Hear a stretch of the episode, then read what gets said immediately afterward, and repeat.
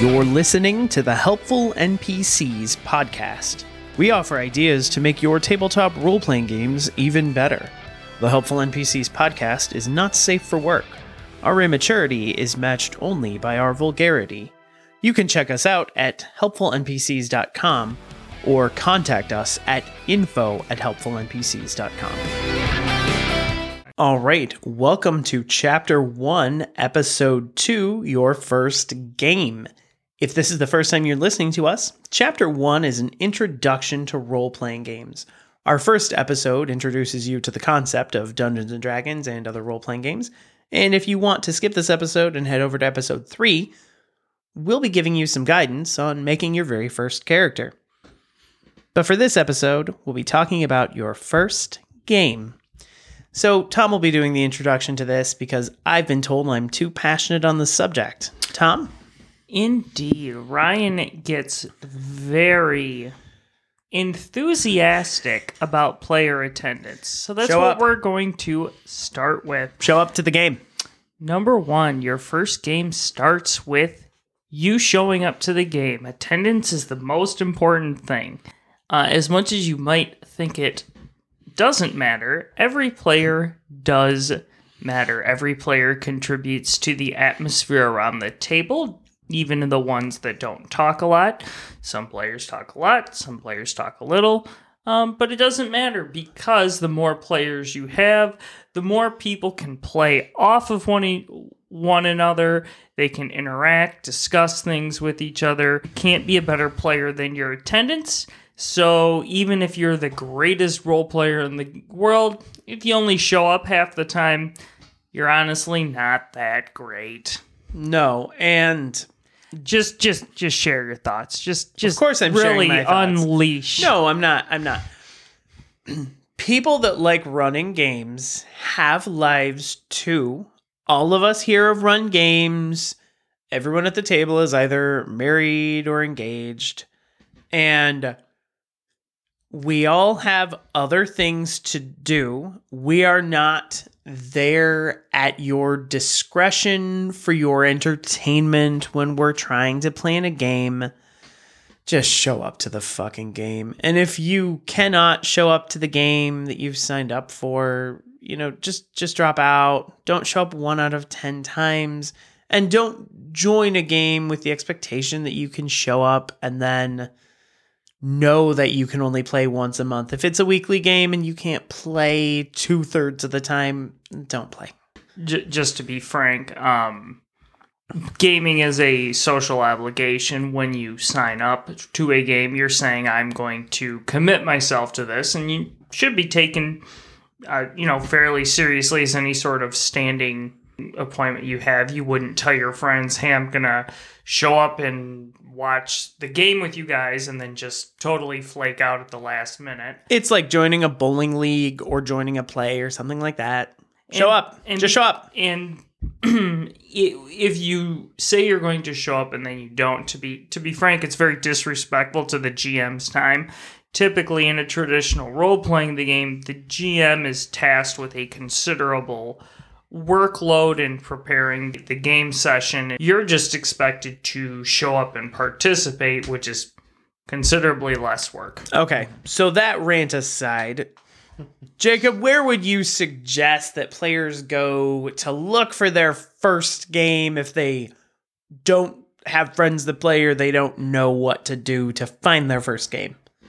It's actually easier than ever, probably, to find a group to play with. Uh, if you are a high school or college student, I would highly suggest that you look at your school and see if there's any gaming clubs, It- even if they don't currently play role playing games. Um, if there's a gaming club of some sort, the chances are good there's someone there who is interested as well or who has experience with them. Which is, in fact, how all three of us met. Yes, exactly. Yeah, we met at uh, our local university's gaming club. Yeah, Grand Valley State University. Go Lakers. Another good source of finding a game is your friendly local game store, or FLGS, uh, as the acronym exists in the kind of nerd world. You can often find uh, people there playing at the store. Um, sometimes even they'll have like a calendar of events where they'll have times and space booked for games. So that's an excellent resource. And uh, some- like-minded people. And sometimes even uh, stores that are not game stores might have that scheduled. Tom actually played at a I don't know, like a general gaming store. It was set up with a bunch of like computers like that were laying together and they had some back section where they like basically used the rooms to play role playing games. Another very popular, especially with the uh, recent events of the pandemic, another very popular way to play is online. Um, there's a number of various programs and services available that people can run role playing games over. Roll20 is a good example of a program designed to run role playing games uh, online. Uh, Discord is a very popular voice chat uh, program that people often use.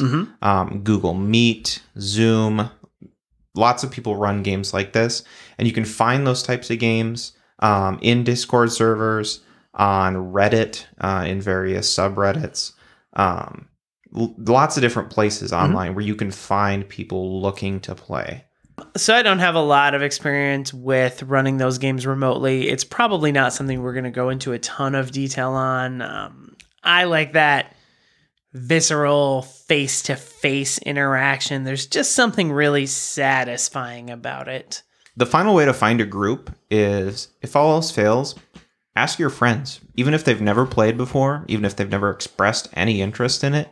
If you want to run a game or if you think one of your friends might be interested in running a game, bring it up. Yeah, ask yeah, them. yeah. There's no harm in it. They say no, then they say no. But if they say yes, you already have an established group right there. Yeah, start one. And people play those games all the time and are fantastic players who you would not necessarily think are going to be good players.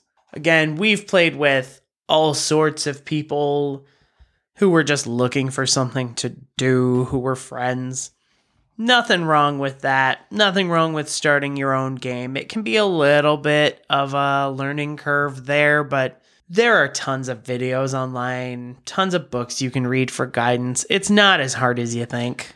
Also, podcasts like the helpful NPCs to listen to. helpfulnpcs.com. So, let's say you found your first gaming group and you're talking to your first dungeon master. Anything we should think of with that, Jake? Yeah, so like we said in episode one, the dungeon master or game master is the person who's going to be running the game. They'll be creating the world, describing it, playing all of the characters that aren't player characters. Um, so they will be your best resource for information. And broadly speaking, there are two types of questions um, that you should talk about or ask your GM before the game begins. The first is about the group. Um, generally, the game master is the driving force behind behind organizing a group, so they will know what kinds of people are in this group. Yeah. Um, the second broad category is about the game itself. What is the tone of the game? The genre it's going to be in? How serious is it? What kind of humor? And we'll go into these in just a second. Sure. And one of the big things with that is you want to make sure the game matches the group and the group matches the game. Yes. Um, I've had experiences with this where I was running a game for mostly beer and pretzels players, which is a way of saying a casual player that just wants to have some fun. And I tried to do a very elaborate series of interlocking mysteries. You guys were in that game. It wasn't very good, but Yeah, if if your group is full of friends who just want to have fun, it's full of people who are goofy and cracking wise all the time, you probably don't want to do a deep political game where there's a lot of personal interaction and mhm. uh, mystery solving and backstabbing. Absolutely. At the same time, if you're in maybe a group with a bit more of a theatrical bent, uh, people who like to tell stories, people who really get into their characters um, and love the immersion, maybe you wouldn't want to do a hack and slash where all you mm-hmm. do is kick down doors, kill monsters, and move on to the next room. Drink and go to the next room. I should also add that the game that you're playing will play into this also because games absolutely have a feel and style that they promote. Mm-hmm. Um, so you want to make sure you're picking the right game for the game that you're being going to be playing. Dungeons and Dragons is very malleable in that regard, but generally the focus of the game is going to be killing monsters. Not political. Yeah. Right. Right. Whereas a game um, you know, like Apocalypse World is going to be more focused on personal interaction and hard choices. The Chronicles of Darkness line is going to be focused on personal horror, things of that nature. So, to pull back from that concept a little bit, and we're definitely going to go into that, the first thing I would say is ask questions about your group. It is a lot easier to change groups than it is to change your group, which sounds like it's sort of a silly cliche, but it is 100% true we are in a group of players where I have not played a game sober, entirely sober, in probably 10 years.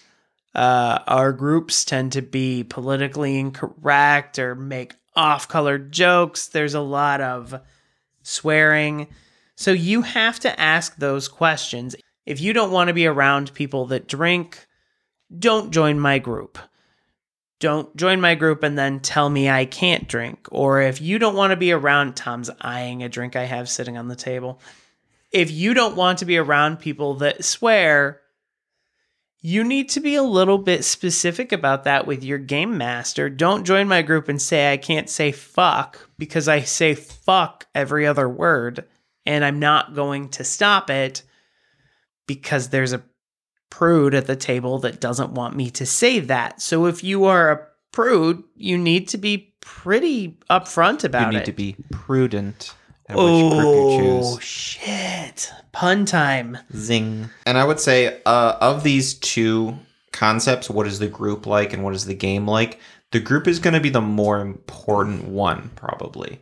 I Um, actually agree with that. It doesn't sound like it's true, but it is. yeah, you can have fun in lots of different styles of Yeah. game if you if you're open minded and you're willing to um, look at uh, a game, look at a concept or a, a tone, Hmm? and go with it. You can find yourself having fun. Absolutely. You will be miserable if you hate the people you're playing with. And that there is no, No matter what question game of you're that. playing. Yep. And you need to ask other questions like when does the group break for food? This doesn't sound like it matters, but Tom and I have actually had this conflict with a player who was mad that we did not break early enough for food. And at some point, I had to tell a 24 year old man listen, dude, we're not breaking for food an hour into the game. You need to get a snack when you come into the game. Um, a lot of those sorts of things. If that's an issue for you, if you're bitchy when your blood sugar's low, you need to I am. He is. You need. It was not Thomas though. if you, you- need a, if you need a smoke break, a weed break, Yeah. So Tom, you've been a little quiet. What uh, what question should we ask about the game, which is sort of more the meat of the content? So I'm gonna throw out a fancy two dollar out art house term, and that's gonna be tonal fidelity. Wow. Yeah. So Hipster. yeah, Yikes. Uh-huh. uh, yep. And so basically, when we discuss tonal fidelity, we're talking about first of all the tone of the game and the type of characters we're going to be playing. Is it like a noir game? Ooh, Is spooky. it uh, Wild West shoot 'em up style of game, and you need to know what types of characters are you expected to play. Is it going to be? Are you going to be all these weird, wacky Quentin Tarantino style characters? Are you expected to be more grounded, down to earth? Um, because even, for instance, let's say a a superhero game. Well, you could be Justice League Or the boys. or Watchmen. Yeah. Compare the two there. I'm going to play the boys. I'd rather play They aren't Watch- superheroes, though. That's the whole point. I'd rather play Watchmen. No, I want to play the superheroes from the boys. We also need to consider what the actual, you know, setting is, um, and that does go into the, you know, the actual uh, genre. Um, you know, is it like a space opera setting where you've got a bunch of science fiction, fan, and some probably some blended fantasy elements? Is it like a Tolkien-esque setting? Absolutely. Yep. And you should also be mindful of things like how serious do you want the characters to be?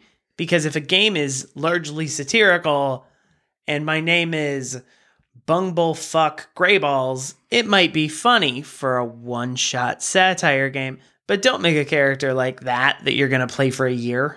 You're not going on a quest to destroy the One Ring as Bumblefuck Grey Balls. Maybe the one cock ring. Once you do know what the game is going to look like, the GM might express this to you in terms of uh, pop culture media. So if you're playing a fantasy game, they might be like, this is like Lord of the Rings. Mhm. Or they might be like, this is like Game of Thrones. Mm-hmm. Both fantasy, both very different from each other. Yeah. So, if you can get an idea of a couple of media properties that the game is like, you can even do a little research on your own if you're not familiar with them. Delve into like what are some of the tropes? What is the feel of this type of story that we're going to be telling? And that can actually prepare prepare you well for uh, the first game because you're going to go in knowing a lot more about uh, what type of character you're going to play, what to expect, Mhm. uh, and things like that. you ran into a problem with this. I called myself on. I got to call you out. Your very first game that you ran, and I was there. You said make mercenaries, and so I made a total piece of shit. My kid was like an Addams family ripoff, sort of neutral, soulless crap character. And we ended up on a heroic quest Mm-hmm. and it ended up, I wasn't sure what to do because I'm like, oh, should I change my character? And I was like, nah, that's fine. I'm a piece of shit on a heroic quest. And it oftentimes ended up being funny. I But- believe, I believe a certain magical amulet ended up inside the rectum of the party's donkey. It absolutely did end up there. And the rogue whose magical amulet it was was so upset. Stylishly upset. But what you run into with that is, and I think you know this today, um, you have to be focused. If you're like, nope, I want you to be heroes, be heroes, you know, you're all good. And I was not good, I was evil.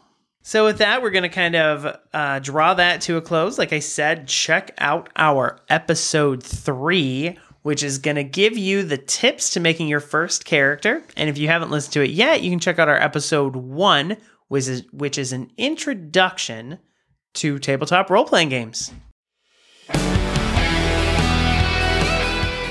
Thank you for listening to the Helpful NPCs podcast. For more content, check us out at helpfulnpcs.com. If you have any feedback or requests for topics, you can reach us at info at helpfulnpcs.com.